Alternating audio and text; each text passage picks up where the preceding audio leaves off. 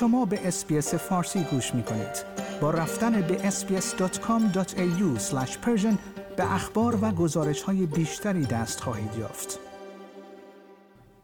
فرمانده ناوگان پنجم نیروی دریایی آمریکا در خاورمیانه روز دوشنبه 22 ژانویه به خبرگزاری Associated Press گفت که ایران به صورت خیلی مستقیم در حملات شبه نظامیان حوسی یمن به کشتی ها دست دارد.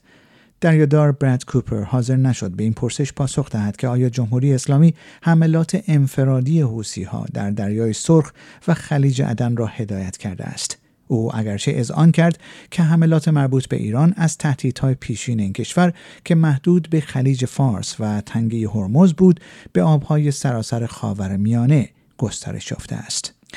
پاکستان روز دوشنبه اعلام کرد وزیر امور خارجه ایران هفته آینده به این کشور سفر خواهد کرد. این نشان دهنده تلاش برای بهبود روابط پس از تبادل موشکی همسایگان در هفته گذشته به اهدافی است که به گفته آنها شبه نظامیان بودند.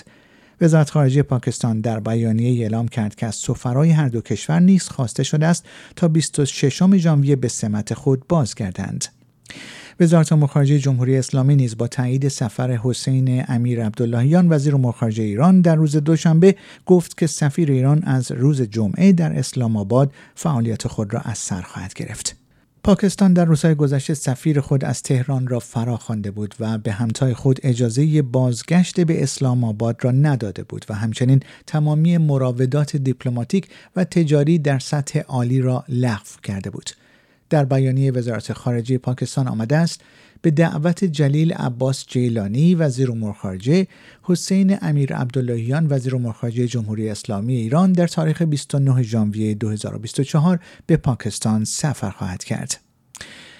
حملات تلافی جویانه دو کشور یکی از بی سابقه ترین تجاوزات فرامرزی در سالهای اخیر بود و از زمان آغاز جنگ بین اسرائیل و حماس در هفتم اکتبر نگرانی ها در مورد بیثباتی گسترده تر در منطقه را تشدید کرده بود. رسانه های دولتی ایران گزارش دادند که علت صدای یک انفجار بزرگ در استان سمنان شکستن دیوار صوتی توسط یک هواپیمای جنگنده در روز دوشنبه اعلام شده است. به گزارش خبرگزاری نیمه رسمی مهر رسانه های دولتی ایران پیشتر از شنیده شدن صدای انفجار مهیبی در شهرک صنعتی گرمسار خبر داده بودند که چهارمین حادثه مشابه در استان سمنان در یک هفته گذشته است. به گزارش رویترز رسانه دولتی جمهوری اسلامی گفته است مقامات پس از بررسی اعلام کردند که هیچ گونه انفجار یا دود از ناحیه صنعتی گرمسار مشاهده نشده است. رسانه دولتی جمهوری اسلامی بدون اشاره به ایرانی بودن یا نبودن این جت افزود اکنون مشخص شده است که علت صدای انفجار شکستن دیوار صوتی در منطقه توسط یک جت جنگنده پس از پرواز این جت پایین تر از سرعت مجاز بوده است. آیا می خواهید به مطالب بیشتری مانند این گزارش گوش کنید؟